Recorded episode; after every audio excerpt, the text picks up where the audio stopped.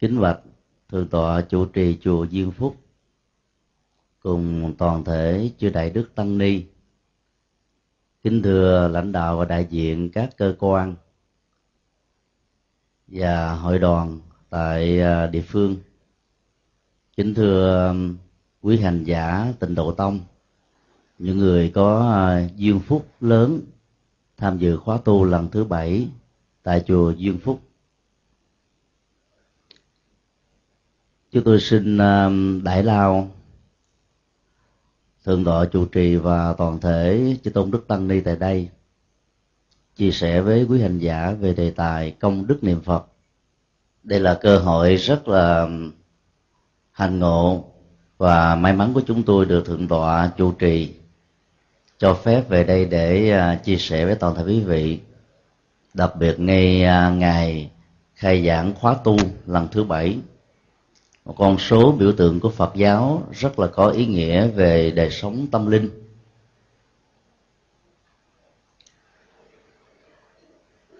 Ngôi chùa mà chúng ta đang có mặt để hành trì pháp môn tịnh độ có một ý nghĩa rất lớn ở trong đời sống của người tại gia. Duyên là kéo dài, phúc là phước báo và công đức. Tham dự những khóa tu để ta làm tăng trưởng và lớn mạnh.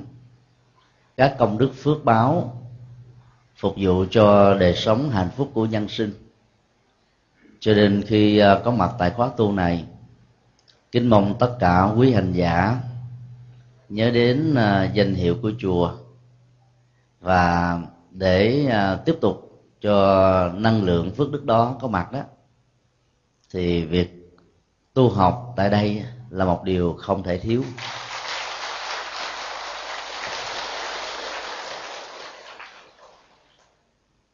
Trong phần à, chia sẻ về công đức niệm phật, chúng tôi xin à, phân tích một phần của chương thứ ba, kinh niệm phật ba la mật. Bản kinh rất quan trọng đối với triết lý và sự hành trì của tình đầu tông. Trong chương thứ ba này, đức phật dạy, tất cả quý hành giả thực tập trước nhất là sự quán niệm về à, công hạnh của bồ tát phổ hiền. Quán niệm này gồm có hai vế. Thứ nhất là quán niệm và thứ hai là bồ tát phổ hiền. Việc phân tích dẫn đến sự ứng dụng à, danh hiệu trên đó, có ý nghĩa rất lớn ở chỗ là nới rộng biên giới tâm của chúng ta làm cho không còn có bất cứ một cái gì có thể tạo ra một sự khoảng cách và cái hạn lượng. Thực tập được như thế đó thì uh, tuệ giác trong sự niệm phật sẽ được phát sinh và niềm an vui hạnh phúc sẽ có mặt với hành giả bây giờ và tại đây. Trong tiếng anh nó thường dịch uh, từ niệm phật là recitation of the Buddha name hoặc là reciting the Buddha name. Cái dịch ngữ đầu đó là một danh từ sự niệm Phật. Dịch ngữ hai đó là một danh động từ diễn tả sự niệm Phật diễn ra như là một tiến trình. Nhưng uh, từ Hán Việt của Phật học Việt Nam đó lại sâu sắc hơn tiếng Anh ở chỗ đó ở ngay một chữ niệm lại có hai nghĩa. Nghĩa một á, là miệng tụng. Đây là cái phần hỗ trợ rất là cần thiết cho các hành giả từ đầu tông. Nghĩa hai đó là sự quán chiếu về là ý thức về một cách có chánh niệm. Và cả hai tình huống này đều là danh động từ để mô tả cái tiến trình tu tập đang được diễn ra chứ không phải là một sự việc đã là hay là sẽ là. Do đó dịch thuật ngữ này bằng danh động từ thì hành giả sẽ nhớ để mà tu tập tốt hơn là dịch là một danh từ. Cho nên nếu dịch tiếng anh á, thì à, ta nên dùng chữ awareness of the Buddha name hoặc là cụ thể hơn về phương diện triết lý đó awareness of the Buddha nature tức là ta quán niệm ý thức về tính phật đang có ở trong tâm thức của mỗi con người để ta tạo cái nguồn năng lượng này trở thành như là ngọn đuốc dẫn đường đưa lối cho chúng ta trong đời sống thực tế. Trong phần quán niệm thì ta thấy trước nhất có một đối tượng để tâm hướng về và đối tượng đó có thể là hình tượng đức phật, có thể là danh hiệu của ngài, có thể là hào quang của ngài, có thể là hạnh nguyện của ngài, có thể là tất cả những giá trị tâm linh mà việc ứng dụng chúng đó có lệ lạc cho chúng ta trong đời sống thường nhật. Các đối tượng này có thể là trước mặt chúng ta hay là không trước mặt chúng ta không quan trọng. Mà quan trọng là khi tâm mình hướng về đó thì lúc đó cái năng lực khai thác được cái tính giá trị trong các danh hiệu và đối tượng ta hướng về đó bắt đầu được mở cửa. Và cái nguồn năng lượng có sẵn bên trong đó, được thể hiện ra bên ngoài. Như vậy nương vào danh hiệu đức phật a di đà ta niệm để khai mở những tiềm năng tính giác vốn có sẵn thì sự um, hỗ trợ của danh hiệu phật đó, sẽ mang lại một giá trị công đức rất lớn cho các hành giả hành trì nói chung. Trong sự quán niệm ta thấy luôn luôn là có hai vế. Vế một là vay mượn từ hiện thực thông qua các đối tượng của sự tu. Và vế thứ hai đó là giá trị tâm linh đạt được từ tiến trình quán niệm này. Như vậy toàn bộ kết quả của sự hành trì nằm ở cái trọng lực của tâm. Khi ta đầu tư một cách trọn vẹn và có phương pháp và việc quán niệm, thì giá trị của nó sẽ đạt được ở mức độ cao nhất. Vừa rồi đó, thì ta thấy um, các cô và các bác của hội người cao tuổi ở địa phương múa một phủ điệu mà ta có thể hiểu như là um, những con công đang thể hiện những cái nét đẹp và làm cho ta có cảm giác là quên đi tuổi già vì à, sức khỏe làm cho con người có được một à, sức sống mãnh liệt hơn. Nếu ta áp dụng cái phương pháp quán niệm trong tình huống này đó thì giá trị lại lạc ngoài uh, giá trị y học của sức khỏe nó còn là yếu tính của đời sống tâm linh. Khi lắng nghe thì ta thấy có một người hướng dẫn đọc uh, những con số một hai ba bốn năm sáu bảy tám. Và sau đó là cả đoàn múa bắt đầu trở về lại với con số ngay ban đầu.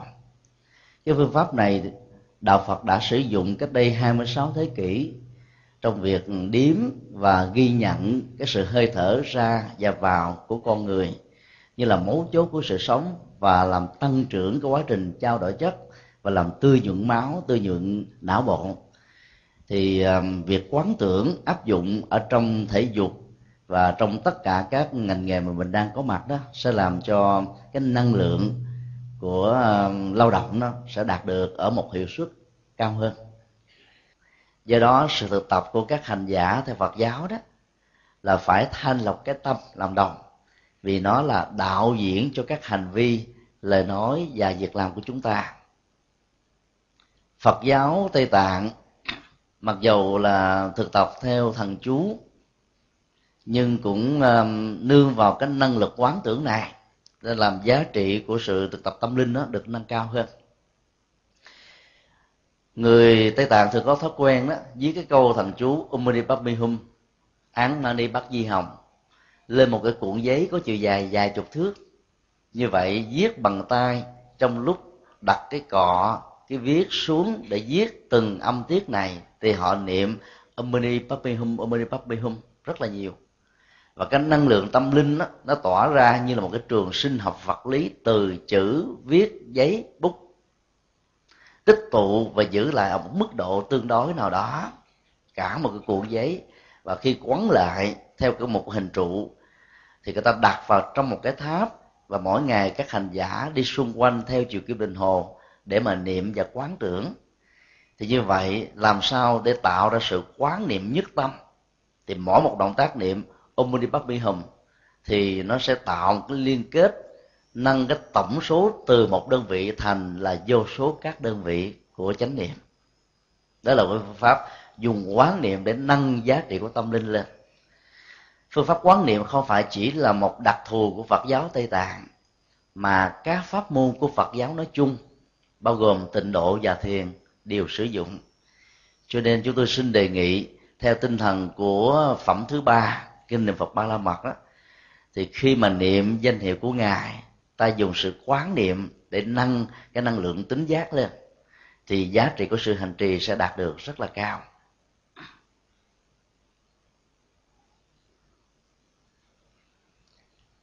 Trong bài kinh này, đức phật dạy các hành giả tịnh độ tông dùng phương pháp quán niệm đó để hình dung và tưởng tượng rằng thân của bồ tát phổ hiền cũng chính là thân ta. Thân ta cũng chính là thân của bồ tát phổ hiền. Cái sự tương nhiếp giữa mình và người là một cái quy luật duyên khởi mà đức phật đã nói trong các bài kinh. Không có một sự vật nào hiện tượng gì con người nào có thể tự tồn tại một cách độc lập. Và do vậy, đạo phật không chấp nhận nguyên nhân khởi thủy của vũ trụ là từ một cái gì đã, được gọi là nhất nguyên, cái đầu tiên. Với những danh xưng là thượng đế hay là một cái quy lý gì đã, cái đó không có, mà tất cả nương vào nhau, theo một thuận và nghịch để hình thành, phát triển và tạo ra một cái tiến trình mới cũng gồm có những giai đoạn tương tự như vừa nêu. Cái năng lực quán niệm ở đây nó nằm ở chỗ đó, là ta quán rằng thân ta đang hiện hữu trong thân của bồ tát phổ hiền. Mà bồ tát phổ hiền đó được tượng trưng cho năng lực phát nguyện, đại nguyện, đại hạnh. Ta thường niệm là nam mô đại hạnh phổ hiền bồ tát.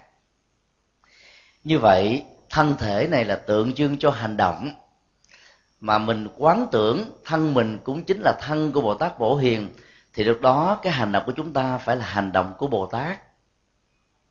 Mà hành động bồ tát là gì? Nghĩa là nhập thế, là phụng sự, là mang lệ lạc cho càng nhiều càng tốt số lượng con người và các sinh linh. Trên tinh thần vô ngã và dị ta. Cho nên khi quán niệm được như thế đó thì ta tránh được cái tâm niệm mặc cảm rằng tôi là một chúng sinh khổ đau, bất hạnh, thiếu khả năng và có nhiều cái cá tính xấu của người phàm. Ta quán mình là thân của bồ tát phổ hiền thì cố gắng làm sao cho hành động của mình chính là hành động của bồ tát phổ hiền. Ta quán tâm mình là tâm của bồ tát phổ hiền thì làm sao cho tư duy và tất cả những cái thái độ ứng xử trong cuộc đời phải hết sức là lạc quan tích cực yêu đề dấn thân phụng sự không có biên giới không có mỏi mệt và không có ngừng nghỉ. Sự quan niệm đó làm tăng cái sung lực của đời sống tâm linh lên. Và con người hành giả khi tham dự khóa tu tại đây thực tập theo cái phương pháp quán niệm như thế thì sự kéo dài phúc đức đó, nó là là một cái tiến trình và không bao giờ kết thúc đây là cái phương pháp quán niệm à, khá đặc biệt. Quán niệm thứ hai được đức phật dạy là mặc dầu tan đa có mặt ở à, hành tinh ta bà này. Nhưng ta quán niệm rằng là mỗi một động tác đi đứng nằm ngồi, làm việc, nói nín, cử chỉ động tịnh, thậm chí là thức và ngủ, ta đang có mặt ở thế giới tây phương và sự quán niệm thế giới tây phương nó cũng bằng như một cái dấu ngang đánh đồng là thế giới ta bà. Thì lúc đó những cái mặc cảm nghĩ rằng là mình sống ở trong cái cõi khổ này nhiều quá đó, bế tắc quá đó, nó sẽ được vơi đi.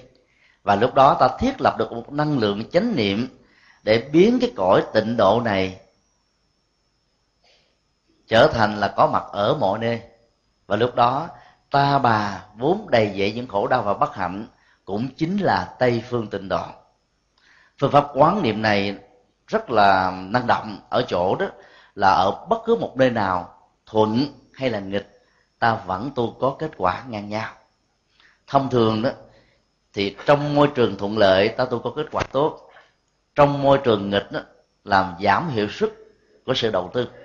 Còn bây giờ phương pháp quán niệm này dạy chúng ta một cái thói quen mới một bản lĩnh mới, đó là ngay trong cái nghịch cảnh, ngay trong những cái khốn khó của cuộc đời, ta vẫn thiết lập được các hạt giống, các yếu tính của tịnh độ bây giờ và tại đây. Khi mà hai năng lượng này nó được ngang hàng với nhau, thì bất cứ lúc nào cái chết diễn ra như là cái sự tắc ý của vô thường. Chỉ cần một ý niệm nghĩ về đức phật a di đà và thế giới tây phương lạc là ta có mặt ở ngay đó liền còn nếu như hàng ngày, hàng giờ, ta không làm cho cái năng lượng ở trên ta bà này ngang bằng được với cái năng lượng ở trên tịnh độ đó, thì cái điều mà vãng sinh đó nó tương đối là nó khó hơn. Cho nên thiết lập tịnh độ ngay bây giờ là một yêu cầu không thể thiếu theo tinh thần của bài kinh niệm phật ba la mật. Đó là cái trọng tâm của phương pháp quán niệm. Đi vào từ chi tiết thì đức phật dạy có năm nguyên lý để quán niệm mà chiều sâu của nó đó, nó liên hệ đến cái cách ngắt nhịp ở trong lúc mà ta niệm danh hiệu của đức phật a di đà từ sáng sớm khi quý hành giả à, khắp thành phố hà nội và các tỉnh thành lân cận đến trở về, ngôi chùa nằm ở trong cái vùng hẻo lánh như thế này. Nhưng mà cái giá trị tâm linh đó, nó đã có từ thế kỷ thứ 10 ngôi chùa cổ. Với cái năng lượng tâm linh được hội tụ và được thượng tọa chủ trì hướng dẫn đời sống tinh thần. Thì chúng ta thấy là cái việc quán niệm nó nó lại được thuận lợi hơn khi mà danh hiệu của đức phật nam mô a di đà phật á, được thể hiện qua nhạc liệu pháp. Thì cái phần uh, sướng niệm của một thầy sướng ngôn viên nam mô a di đà phật ta thấy nó có ba cái ngắt nhịp rõ ràng và nó rất là phù hợp với bản kinh niệm phật ba la mật này. Đức phật dạy và hướng dẫn chúng ta là khi niệm ta nhớ đến ba nhịp. Nam mô a di đà và phật. Nhớ ba nhịp này đó về phương diện nhạc liệu pháp đó, nó một cách để làm cho tâm của mình đó, có được những cái hứng thú mà tư cách là tỉnh tại chứ không phải hứng thú của cái sự xung động giác quan để ta đưa cái năng lượng tâm linh sâu vào danh hiệu của đức phật và từ đó ta khai phát được cái năng lượng vốn có ở trong từng con người của mình. Và làm sao cho hai cái này nó nhung nhiếp lẫn nhau. Từ lúc đó ta trở thành là con người đang hưởng được các giá trị giác ngộ. Quy lý một, đức phật dạy, chi điểm nam mô. Thì ngay lúc đó ta quán niệm thủy giác khi niệm a di đà, ta quán niệm tương tục giác. Và khi kết thúc bằng phật, ta quán niệm là bản giác. Các phương pháp ở trong bản kinh này đó, nó liên hệ đến các thuật ngữ. Do đó đòi hỏi đến à, việc à, suy tư và ứng dụng một cách miên mật thì à, ta mới hiểu một cách thấu đáo được. Thủy giác là sự mới mở mắt tính cách giác ngộ trong tâm thức của chúng ta để thể hiện ra các hành động thường nhật, mang lại niềm vui và hạnh phúc cho bản thân mình. Ta gọi là giác ngộ mới toanh. Tương tục giác là làm sao để cho tính giác đó không bị gián đoạn. Cái năng lượng đó phải được tiếp tục, giống như ta mồi cái ngọn đuốc đến 500 ngọn đuốc khác, thì ngọn đuốc đầu tiên này vẫn được cháy, không vì thế mà bị mất đi và ta có cái bản sao của 500 ngọn khác. Là một cách tương tự, ta có vô số cái ngọn đuốc. Cứ liên tục, cái quán niệm rằng tính giác được khai sáng ra thì cái năng lực xung động của um, đời sống tâm thức và tâm linh đó sẽ được khai mở. Thì lúc đó hành giả sẽ sống rất là lạc quan và yêu đời. Và khi nhớ đến phật thì ta nhớ đến bản giác là tính cách giác ngộ vốn sẵn có trong mỗi con người. Ba vế này đó là một sự quán tưởng, liên hệ, muốn trở về với chữ phật của danh hiệu nam mô a di đà phật, tức là tính giác ngộ sẵn có đó, thì ta phải nương vào hai nhân duyên tốt là nam mô, tức là làm sao mở mắt, tính giác bị ngủ quên. Và thứ hai là duy trì, làm sao cho tính giác đó nó có mặt hàng ngày, hàng giờ khi có mặt trong khóa tu vài hôm, năng lượng tâm linh của khóa tu với cái năng lượng tâm linh của chư Phật, các vị Bồ Tát, các vị hiền thánh tăng và các vị pháp hữu đồng tu, ta hứng lấy và trải nghiệm rất là an lành. Nhưng khi ta trở về lại nhà với công việc đồng án, buôn bán, làm ăn, sinh hoạt, giao tế, thì việc tiếp tục duy trì đó đó nó mới làm cho chúng ta không bị gián đoạn. Cho nên cái này là một sự thực tập hết sức là quan trọng. Nương vào thành quả của khóa tu tại chùa, ta tiếp tục nhập cản cái thành quả đó về nhà, vào công sở trong các mối quan hệ. Thì đó ta mới thực hiện được cái sự quán niệm là giác ngộ mở mắt, giác ngộ liên tục và giác ngộ trở về cái nguyên lý giác ngộ như là chư Phật đã đạt được cái bài kinh này và sự quán niệm tôi nói là cao. Nhưng cái năng lực và cái giá trị của nó theo chúng tôi đó, nó rất là đặc biệt. Và thực tập như thế đó thì à, ta sẽ có được sự an lạc một cách rất là lâu dài. Thì theo nguyên lý quán niệm một này đó, đức phật muốn nhắn gửi với chúng ta rằng là đừng nên sống mặc cảm với cái thân phàm kẻ tục của mình quá nhiều. Bởi vì mặc cảm đó đó là một cái ổ khóa nhốt lại hết tất cả những cái tiềm năng. Nơi nào có một sự mặc cảm á, nơi đó đó cái nhận thức của con người với những cái khả năng có thể có rất là cao nhưng mà cái tính sử dụng của nó có thể rất là thấp và hời hợt. Cho nên thực tập theo phương pháp tịnh độ là để khai phát được cái sự um, năng lực dồi dào vốn có bằng cách là ta mở cửa những tiềm năng đang tiềm ẩn của chúng ta cho nên khi niệm nam mô a di đà phật, liên tưởng đến giác ngộ mở mắt, giác ngộ liên tục và giác ngộ trở về với gốc, thì lúc đó ta sẽ liên tưởng rằng ta là phật trong tương lai. Không có tôn giáo nào dạy như thế cả. Các con chiên của các tín đồ sau khi qua đời, thì cái quả đạt được cao nhất của họ là quỳ bên đức chúa để hưởng nhan đức chúa thôi còn phương pháp niệm phật đấy dạy chúng ta là để trở thành phật trong tương lai. Và khi ta quán niệm, thì ta sẽ thấy rất rõ là trở thành phật trong tương lai không có nghĩa là trở thành bản sao của các ngài. Mỗi một danh sưng của các đức phật là một năng lượng dấn thân, là một hạnh nguyện độ đời như vậy, các đức phật mặc dù pháp môn với trọng tâm là khai mở tính giác, nhưng sự đạt được đó mỗi người, mỗi cách. Và do vậy, sự đóng góp trong xã hội và quần sinh là không có hạn lượng. Cho nên khi thực tập như thế, ta làm sao cho cái năng lượng này đã được khai mở? Thì giá trị công đức nó sẽ đạt được ở mức độ là khá cao. Quy lý hai, khi ta niệm nam mô, thì ta liên tưởng năng niệm a di đà. Ta liên tưởng đến tương tục niệm và phật đã liên tưởng đến sở niệm. Năng, sở là hai khái niệm chỉ cho chủ thể và đối tượng ở trong triết học. Nếu nói theo ngôn ngữ bình dân, năng niệm là người đang tu tập chánh niệm.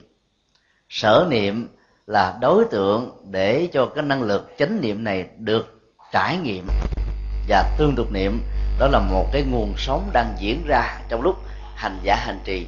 Nam mô a di đà phật.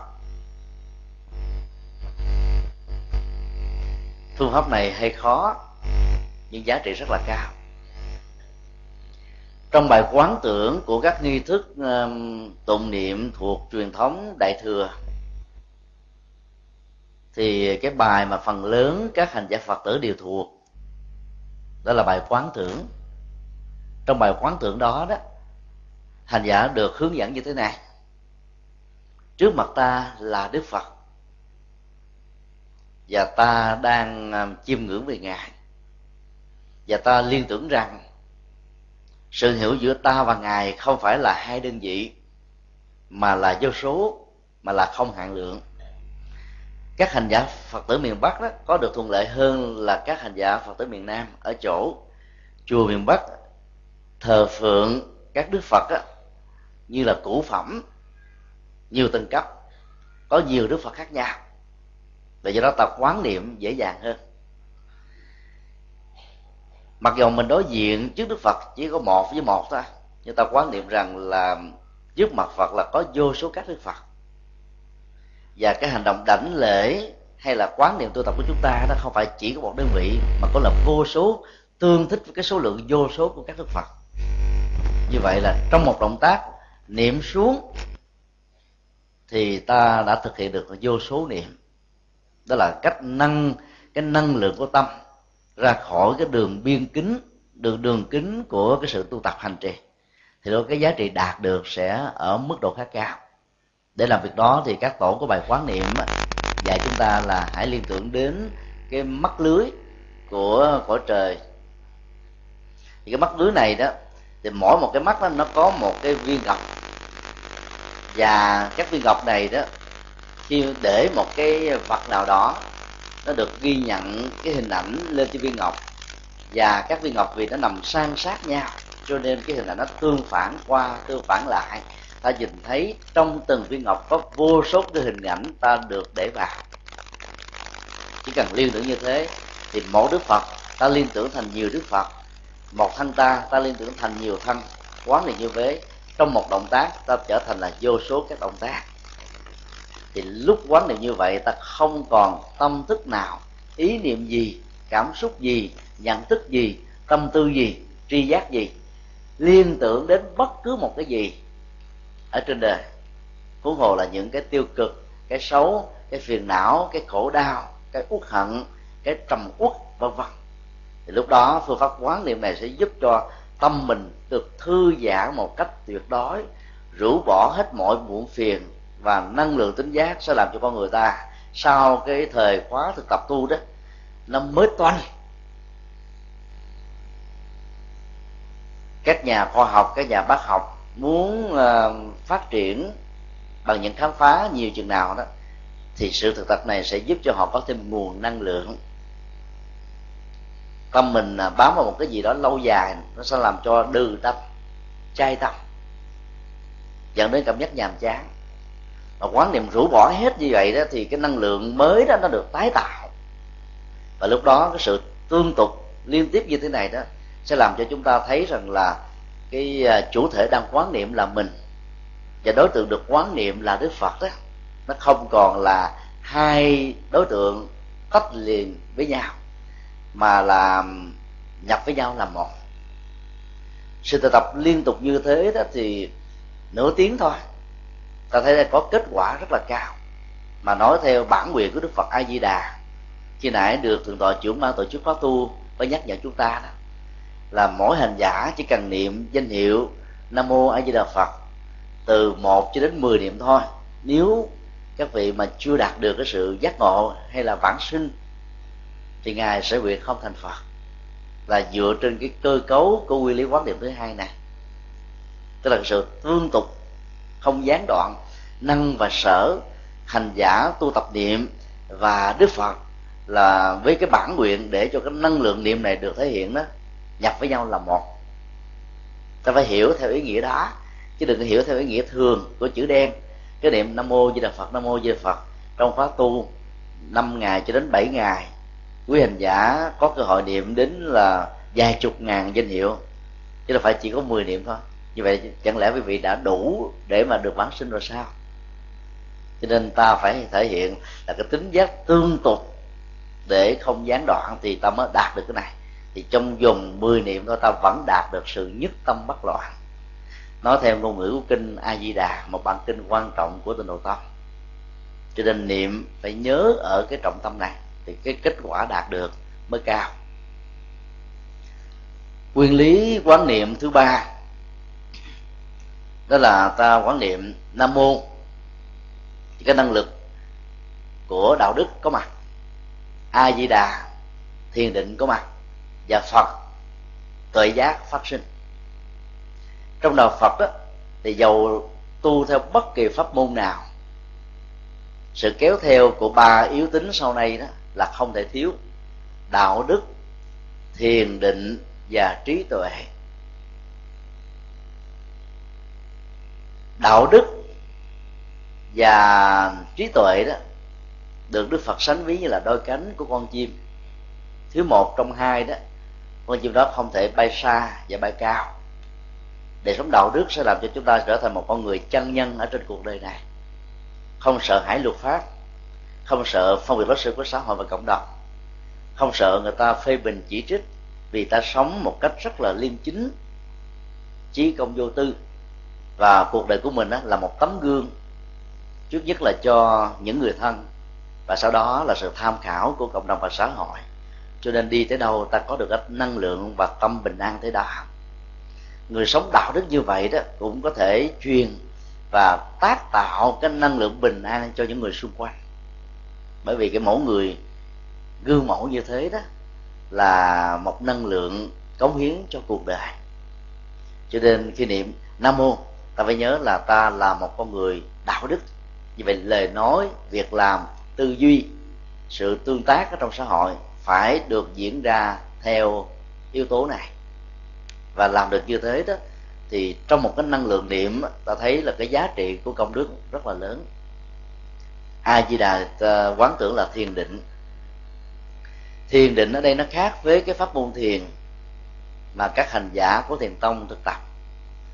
Năng lượng thiền định được hiểu trước nhất đó là một cái sự tĩnh lặng của tâm.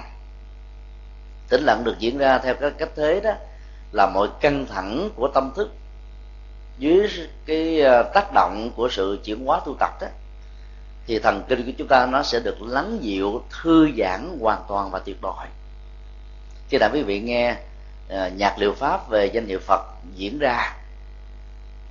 Thì lúc đó ta quán tưởng theo đó, thì mọi cái căng thẳng của tâm, của cảm xúc đó, nó sẽ được lắng dịu xuống liền. Trước đây đó thì ta chỉ có thói quen là niệm nam mô di đà phật bằng tiếng bỏ nam mô tóc tóc tóc tóc. Sáu tiếng tóc của tiếng bỏ sẽ um, ăn khớp với nam mô a di đà phật.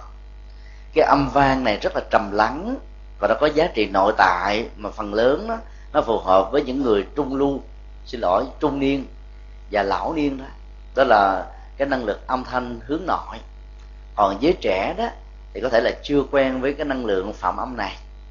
Nhưng khi mà ta thay thế đó bằng nhạc liệu pháp đó thì trẻ và già mọi thành phần trong xã hội đó đều có thể thích ứng rất là nhanh. Cho nên kỷ niệm nam mô a di đà phật bằng nhạc đó thì tâm của mình nó, nó cảm nhận được cái năng lượng hăng hoa dễ dàng hơn là niệm trì bằng tiếng mỏ do đó ở các khóa tu tại chùa Diêu phúc đó thì quý vị có được cái cơ hội lắng nghe được danh hiệu phật qua nhạc điệu pháp này. Đó là một cái điều rất là quý. Và ta cứ quán niệm như thế để cho cái sự bình bình an và tĩnh lặng của nội tại được xuất hiện. Thì lúc đó ta có được cái năng lượng của thiền định thiền định theo đức phật đó, trước nhất đó nó là một sự um, chuyển hóa năng lượng tính dục. Và những cái lòng tham sân si vốn có như là một bản năng ở trong con người. Và khi ta thực tập á, hành trì niệm danh hiệu thì bốn năng lực đối lập lại với bốn cái giá trị tiêu cực vừa nêu đó sẽ bắt đầu có mặt. Đối với năng lượng tính dục á, thì ta sẽ thay thế đó bằng năng lượng của tính giác đối với cái năng lượng tiêu cực thiêu hủy của lòng sân đó thì ta có được cái năng lượng mới là lòng từ bi. Đối với cái năng lực uh, lòng tham đó làm ta có cái thói quen là tư hữu hóa chiếm hữu hóa thì ta có được cái năng lực đó, của sự buông xả. Và đối với cái lòng si làm cho chúng ta mê muội nhiễm đắm lúng lúc sâu ở trong khổ và đau thì ta có được cái năng lực quay về và hồi đầu đây là bốn năng lực rất là quan trọng. Có mặt ở trong danh hiệu a di đà phật như là một cái ngách nhiệm à, rất là quan trọng. Và khi ta quán tưởng đến cái chữ phật ở cuối đó, thì đức phật dạy đó, ta liên tưởng đến chữ trí tuệ. Vì từ căn của tiếng Bali và Sanskrit, Buddha, hay đọc chuẩn xác nhất là Bút mà người Trung Hoa về Việt Nam ta thường phiên âm là Phật Đà và gọi tắt là Phật đó thì ta thấy là nó có từ cái gốc rễ của mở mắt. Chữ bút có nghĩa là mở mắt.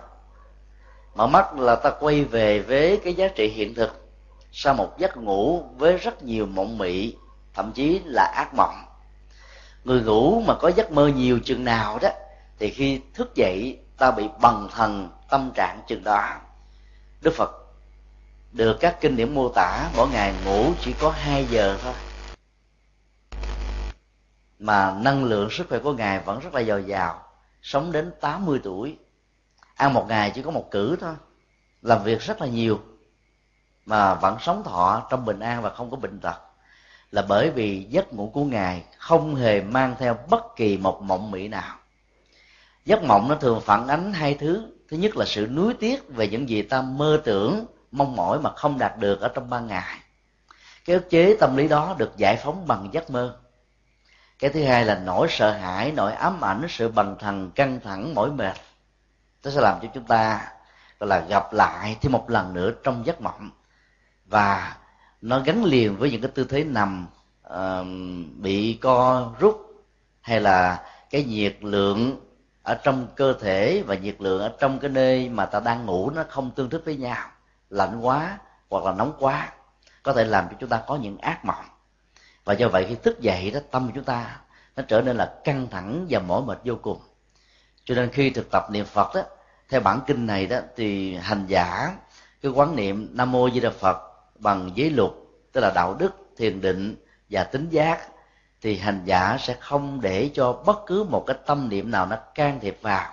Nếu ai bị mất ngủ, thực tập mỗi bữa tối trên giường trước khi đi ngủ đó, thì ta sẽ khôi phục lại cái cơ cấu của thần kinh. Cơ thể của con người nó có chức năng là tự điều chỉnh. Và nếu ta hỗ trợ bằng danh hiệu của đức phật qua cái sự quán niệm nguyên tắc à, thứ ba này đó, thì ta sẽ làm cho cái năng lực mất ngủ đó, nó sẽ bị rơi rụng và ta sẽ ngủ lại một cách rất là dễ dàng. Mất ngủ do đâu mà có là do vì ta suy nghĩ quá nhiều, sử dụng ý thức một cách nó là không thương tiếc nó khi nó bị rơi vào trạng thái là mỗi một vật căng thẳng, tột độ đó, thì cái chức năng là ngừng nghỉ của ý thức đó, nó sẽ bị lơ. Giống như cái van nước á, mình vặn nó nhiều quá, nó hư luôn. Lúc đó nước nó sẽ tuôn chảy liên tục. Thì ý thức cũng vậy, sử dụng một cách à, thiếu chăm sóc nó sẽ làm cho nó không còn dừng và chảy được. Lúc nào nó cũng chảy hết thì lúc đó giấc ngủ sẽ không thể nào có mặt. Như vậy khi niệm chữ phật sau chữ nam mô a di đà ta liên tưởng đến tính giác.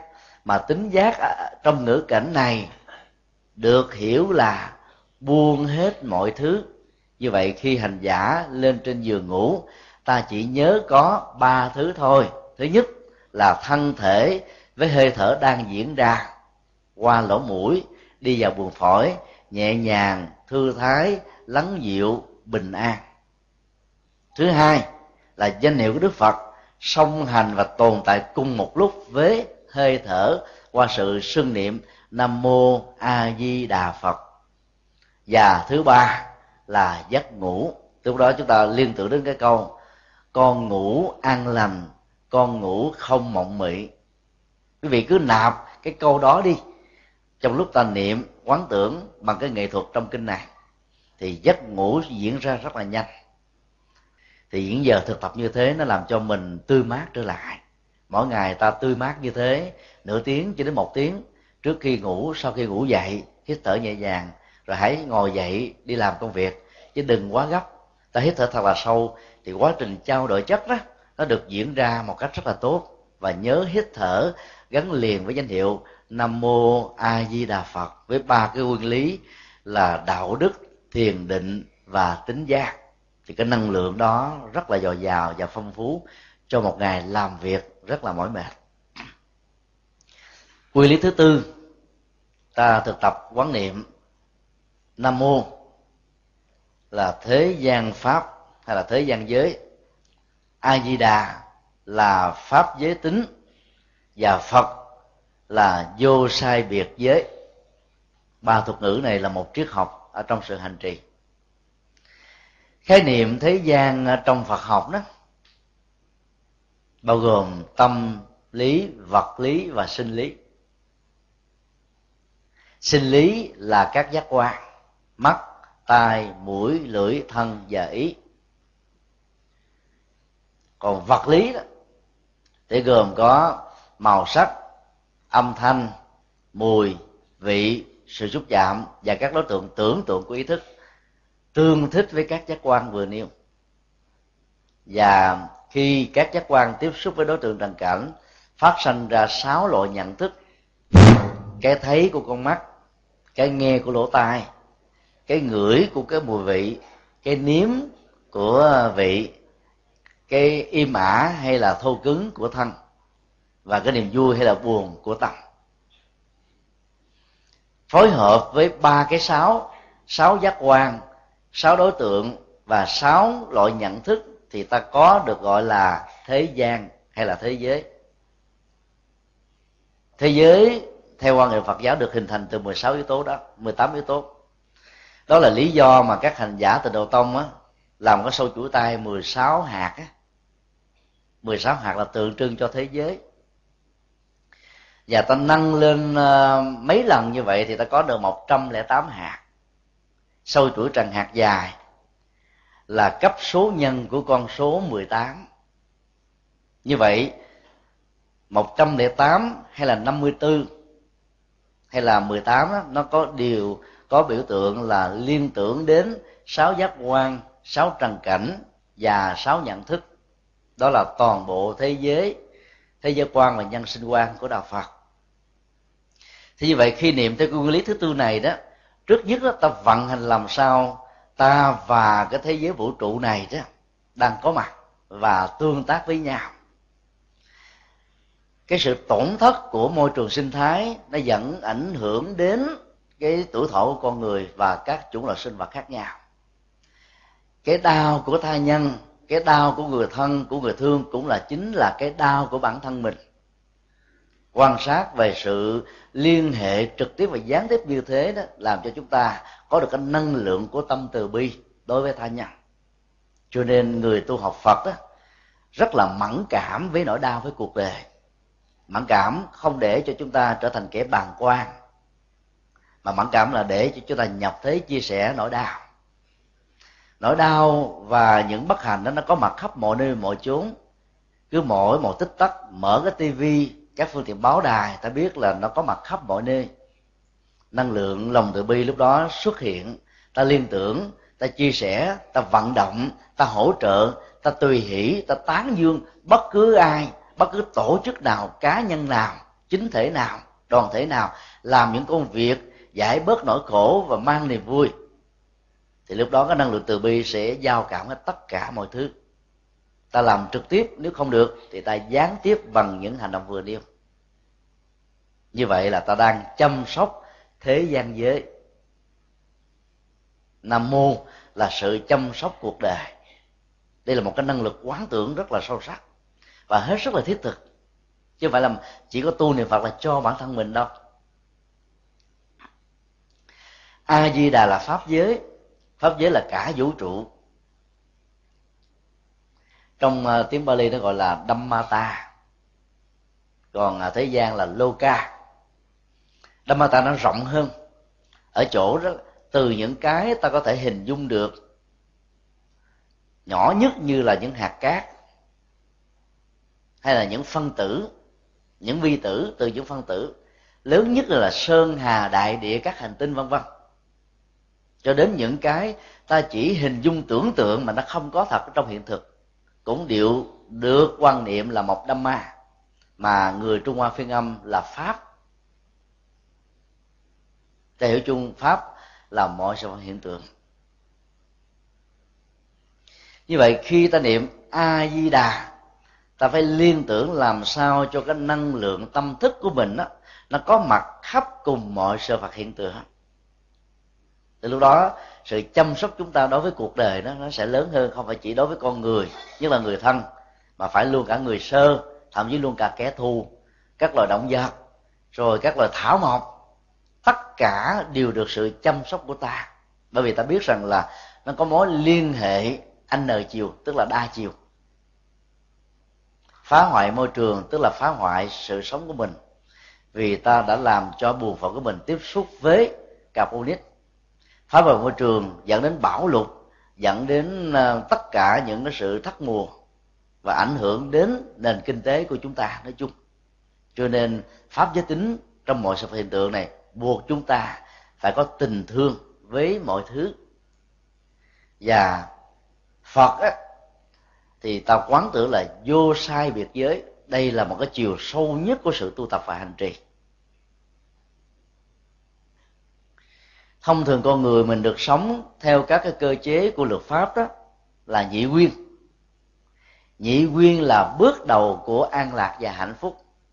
Ta phải căn phân rõ ràng giữa thiện và ác, tốt và xấu, tiêu cực và tích cực.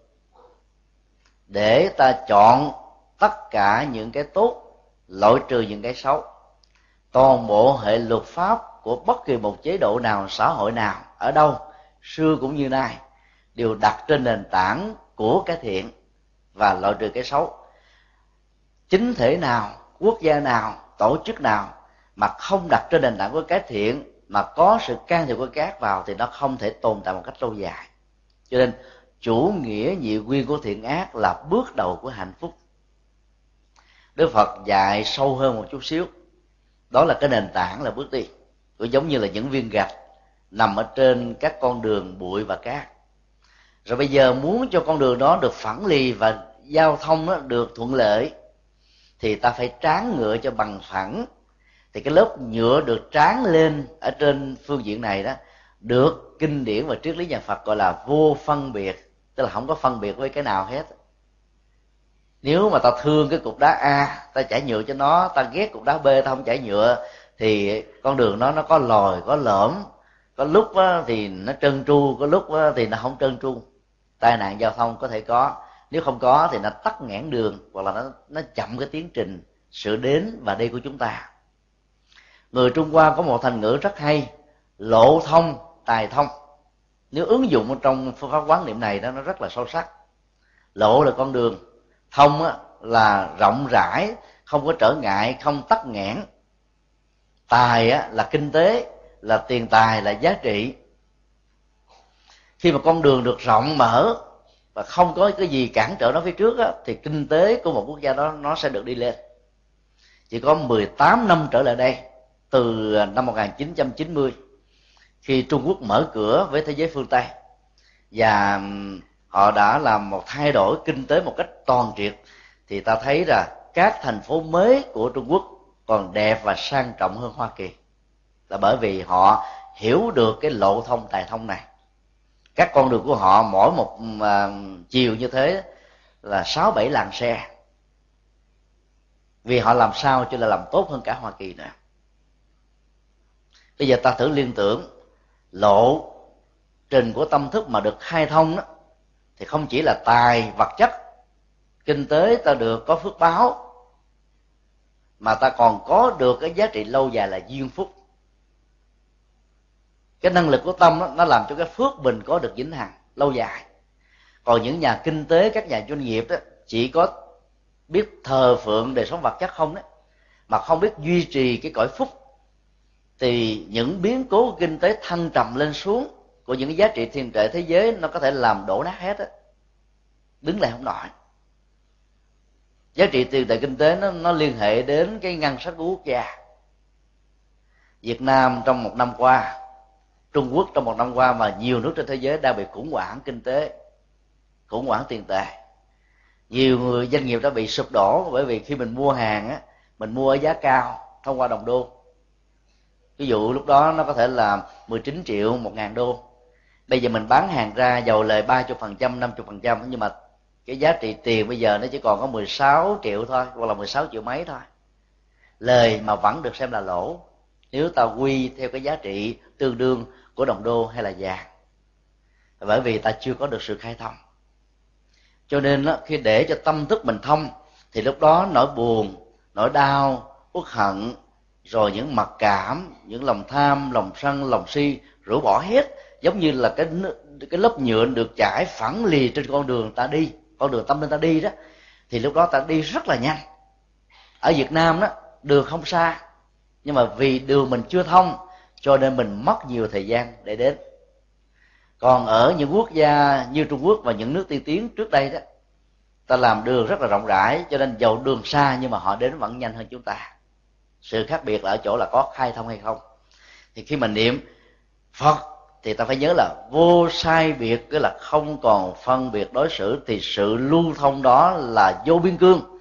Không còn có ranh giới của quốc gia này quốc gia nọ chủng tộc này chủng tộc kia vân vân. Thì lúc đó cái năng lượng tính giác đó, nó sẽ được lưu cập khắp mọi nơi và mọi chốn. Đạo phật dạy chúng ta nguyên lý này mà các tôn giáo khác không có được. Ví dụ đạo thiên chúa dạy lòng bác ái là thể hiện đối với con người và họ quan niệm rằng là thượng đế thương con người cho nên mới tạo ra cái dạng vật, trong đó có các loài động vật, để chu cấp cho con người ăn. Cho nên khi ăn cơm thì người ta phải làm dấu thánh giá để tạ ơn chúa, đã cho chén cơm, đã cho động vật, đã cho thực phẩm, đã cho sức khỏe, đã cho sự tồn tại. Còn là phật dạy chúng ta là hãy nhớ ơn con người, vì mỗi người là một phận sự chức nghiệp nhờ đó mà xã hội được vận hành theo cách thế mà ta thấy hiện nay cho nên ta nhớ ơn trực tiếp con người. Còn thần linh thượng đế không có mặt. Theo quan niệm của nhà phật. Vì nhà phật chủ trương nhân quả. Thì như vậy vô sai biệt giới đó, thì ta thấy là mọi lĩnh vực lành ngành nghề đều có cái giá trị ngang nhau hết á. Không thể nói lao động tay chân là thấp kém. Vì nếu không có những người hy sinh làm công việc đó, thì ai đâu mà có thời gian để làm công việc trí thức, công việc giáo dục, công việc đạo đức, công việc tâm linh trong việc quản trị quốc gia trong việc vận hành xã hội, vân vân. Cho nên, mỗi một chức nghiệp ngành nghề nếu làm đúng hết chức năng và làm bằng cái tâm và tấm lòng, thì đều có giá trị công đức ngang nhau. Đó là vô sai biệt, đó là không phân biệt. Thì thực tập cái phương pháp quán để năng lượng phật là tuệ giác này lên cao thì ta không có phân biệt đối xử ở trong xã hội và cộng đồng. Thì lúc đó xã hội đó chính là xã hội bình đẳng mà xã hội bình đẳng là yếu tính của tịnh độ. Cho nên thực tập theo tịnh độ tông là ta không chấp nhận bất kỳ một hình thái phân biệt đối xử một bất công nào trong xã hội. Đạo phật dạy chúng ta là không nên trọng nam kinh nữ. Nam và nữ đều có vai, à, vai trò ngang nhau. Cái tánh gia trưởng ở trong các xã hội của việt nam và trung hoa bị ảnh hưởng của nho giáo đó đã làm cho người phụ nữ khổ đau nhiều lắm. Dân gian việt nam do ảnh hưởng của nho giáo nói rằng là con hư tại mẹ, cháu hư tại bà. Hết sức là khổ đau. Con hư là tại cả gia đình ta chưa có đủ thời gian chăm sóc chúng. Ảnh hưởng bởi môi trường điều kiện hoàn cảnh. Do đó, gia đình phải có trách nhiệm đồng lúc với nhà trường để cái sự hỗ trợ của quốc gia bằng luật pháp đó, nó được vận hành tốt ba phương diện này là ba trụ cột của hạnh phúc, luật pháp của chính phủ, giáo dục của nhà trường, quan tâm của gia đình là trụ cột mà vai trò phải được hiểu là ngang nhau, vô phân biệt.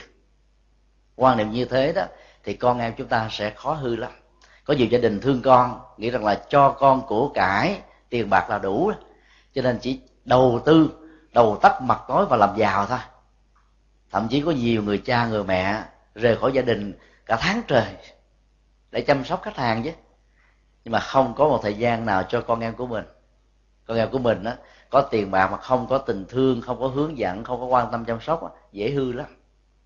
Do đó ta phải hiểu cái bình đẳng về giới tính theo quan niệm của nhà phật đó nó chính là cái nền tảng hạnh phúc của gia đình. Trong chữ hán cái chữ an đó là một triết lý ảnh hưởng tinh thần đạo phật rất là hay nó gồm có hai bộ phận. Ở bên trên đó là chữ miên có nghĩa là mái nhà. Bên dưới là chữ nữ có nghĩa là người vợ người mẹ.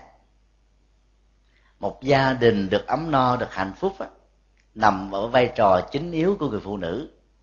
Cho nên các đấng mày râu không nên phân biệt đối xử với vợ của mình không nên bạo hành bạo động với vợ của mình mà phải thương bởi vì nếu không có bả làm nội tướng thì mình lấy đâu mà có thời gian, tâm huyết để phục vụ cho xã hội và cộng đồng cơ mà.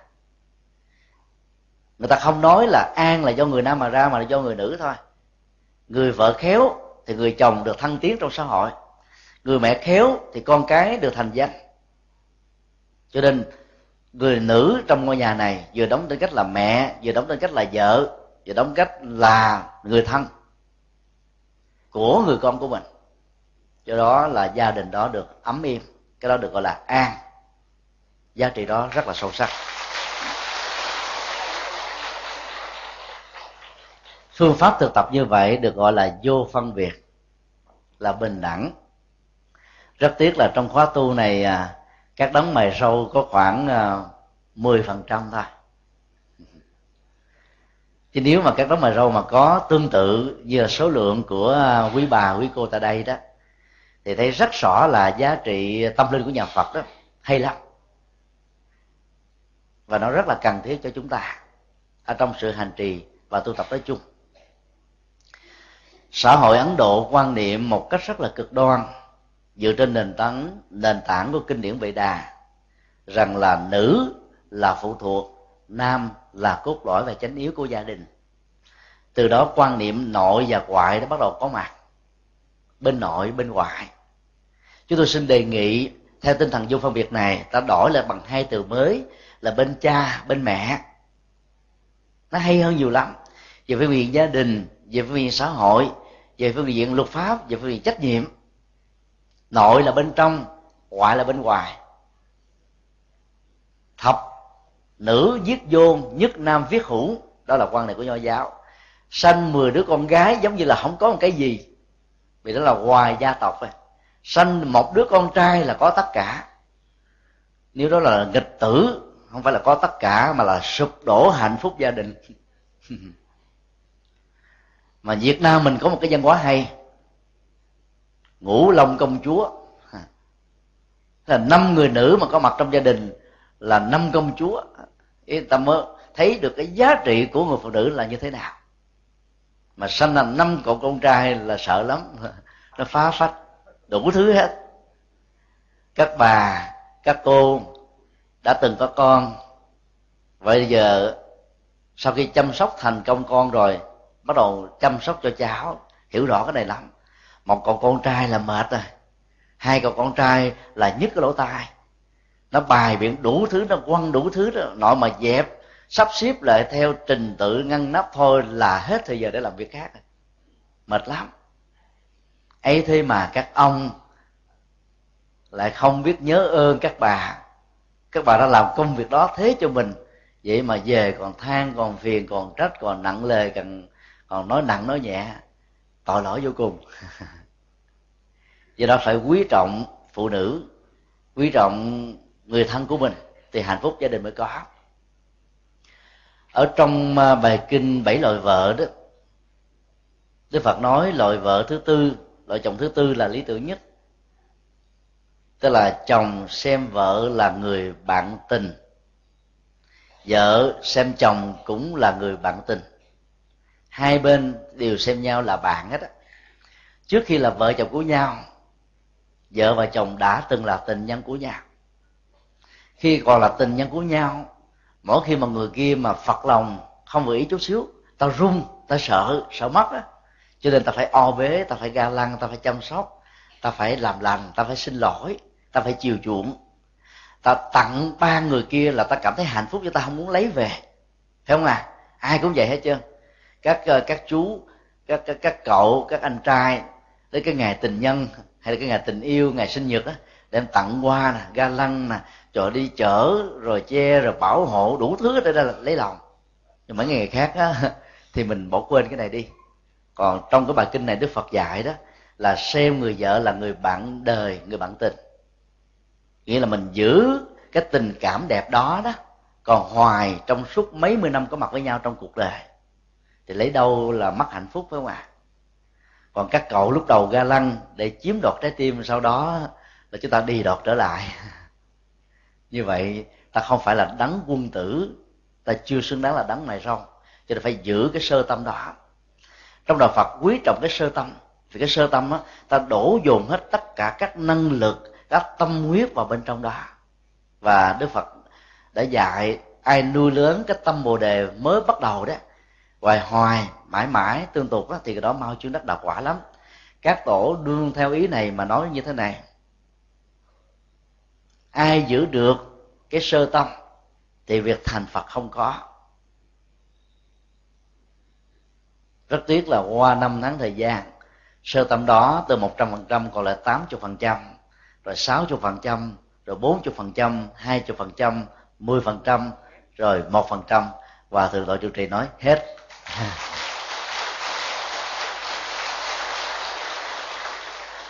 Còn người tu hành theo quan niệm của bài kinh này, từ một phần trăm, mười phần trăm, hai chục ba chục, bốn chục, năm chục, tám chục, chín chục và một trăm phần trăm, tức là trọn vẹn tức là tăng trưởng điều, không nên để bị gián đoạn. Cái gì làm cho chúng ta đạt điều đó? Vô phân biệt. Trong đời sống vợ chồng mà phân biệt nhiều chừng nào thì hạnh phúc khổ đau chừng đó. Đàn ông thì có một cái có thói thói quen rất là xấu, mà dân gian Việt Nam đúc kết lại bằng bốn chữ, dân mình vợ người dân của mình là số một. Từ câu, từ chữ, từ cái dấu chấm, dấu phết, dấu hỏi, dấu ngã, nghệ thuật tu từ. Ai sửa chút xíu là ta phiền lòng liền. Ta bị chạm tư ái, ta bị thách đố cái tôi. Cái đó là bảo thủ. Có người ta chăm chút ta sửa cho mình thì dân của mình hay hơn.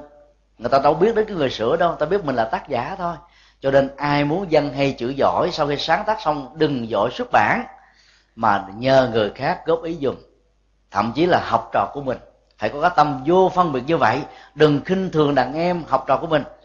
Mỗi một thế hệ trôi qua như thế, đàn em mình giỏi hơn mình đấy. Bởi vì học thức nhà phật nói rằng là đàn em chúng ta hai chục tuổi, như vậy là hai mươi 21 năm trước nó là một người khác, mới chết và được tái sinh. Và bây giờ khoa học kỹ thuật cứ mỗi một tích tắc trôi qua, biết bao nhiêu phần sáng kiến phát minh được xuất hiện.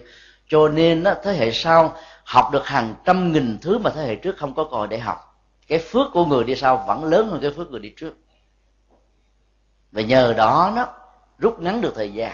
Cho nên đó, ta có tinh thần vô phân biệt giao cho đàn em của mình góp ý thì mình sẽ giỏi hơn. Còn vợ người hết sức là xấu. So sánh vợ mình với những người khác mà thấy trời vợ ông làm sớm sao mà đẹp gái quá sao mà dễ thương quá sao nói dịu dàng quá? Sao giao tiếp ờ, ứng xử ờ, thành công quá? Tôm tắt từ trong nhà cho đến ngoài phố. Còn vợ của tôi giống như là vợ thằng đậu hay là tệ hơn vợ thằng đậu. Người miền nam thường thường so sánh như thế đấy. Và cái đó là đổ nát hạnh phúc gia đình, có phân biệt, có đối xử. Và người vợ cũng không nên so sánh chồng mình với chồng của người. Ta phải hài lòng khế ước hôn nhân khi còn có giá trị pháp lý đó thì việc so sánh với thiên hạ nhiều chừng nào làm cho, cho chúng ta cảm thấy không hạnh phúc chừng đó. Mỗi một con người nó có những giới hạn về cá tính về thói quen về nghề nghiệp về tiền lương về giá trị. Đã xem nhau là vợ chồng rồi giàu cho ông chồng làng sớm có giàu hơn chồng của ta đi nữa. Ta cũng không nên so sánh so sánh trước sau gì ta cũng bỏ chồng thôi cho bà vợ của làng sống có đẹp hơn vợ của ta đi nữa, so sánh là ta chạy theo chủ nghĩa ngoại hình.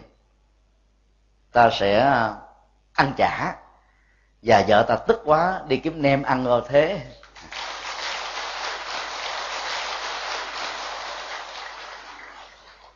Ăn chả là ăn thêm, nghĩa là đã có rồi mà ăn thêm chứ không phải là thiếu. Cái đó nó theo tâm lý học phật giáo là lòng tham. Có rồi, muốn có nữa các đấng đàn ông thì thường có thói quen này, thói quen chinh phục mà. Có một rồi, muốn chinh phục hai ba, chứ không phải là thiếu. Thậm chí, cơm ở nhà là cao lương mỹ vị ngon hơn chả nhiều, mà các ông đôi lúc còn muốn thử chả của thiên hạ như thế nào.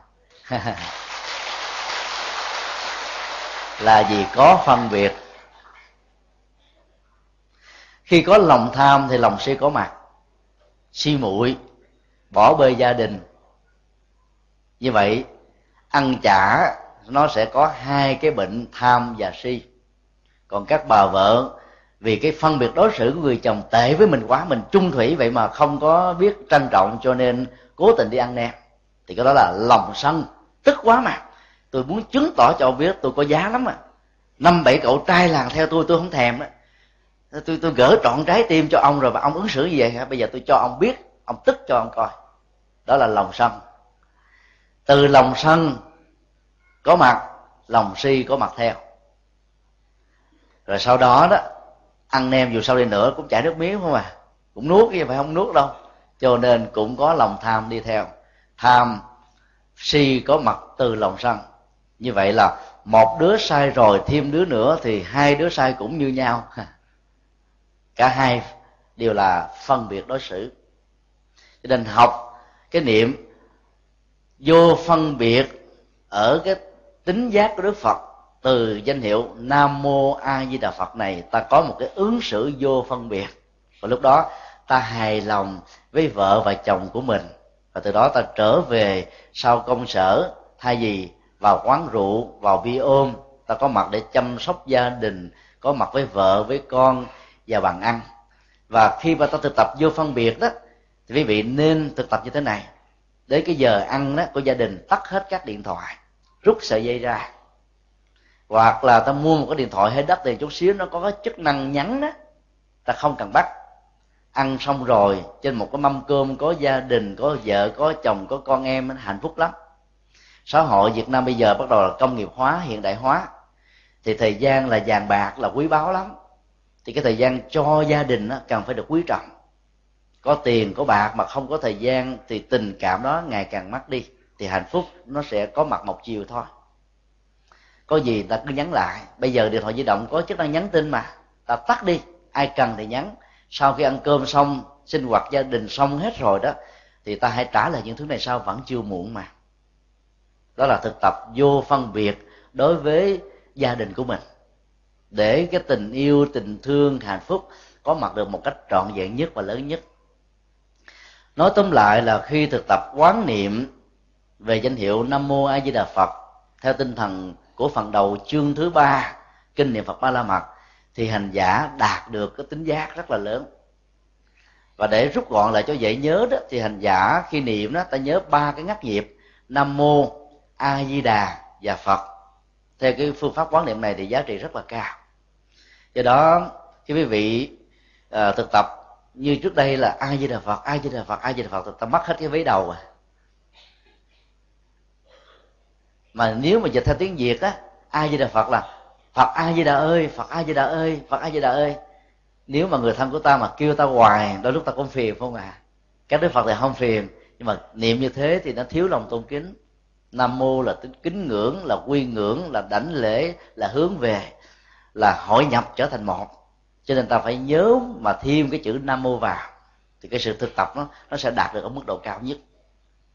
Đó là nội dung à, của um, cái à, phần đầu của niệm phật công đức. Ở đây chúng ta thấy là đức phật không hề nói là niệm phật à, có bao nhiêu công đức, bao nhiêu phước báo. Vì cái đó nó không phải là trọng tâm của pháp môn. Mà ngài nói là nếu ta niệm bằng ba vế trong một cái danh hiệu sáu chữ nam mô di đà phật, thì công đức đó sẽ vô lượng, vô biên bởi vì tính giá chúng ta được khai phát và duy trì để sống với nó thì bây giờ tịnh độ uh, nó sẽ có mặt ở trong tâm thức của ta trong đời sống của ta trong sinh hoạt thường nhật của ta.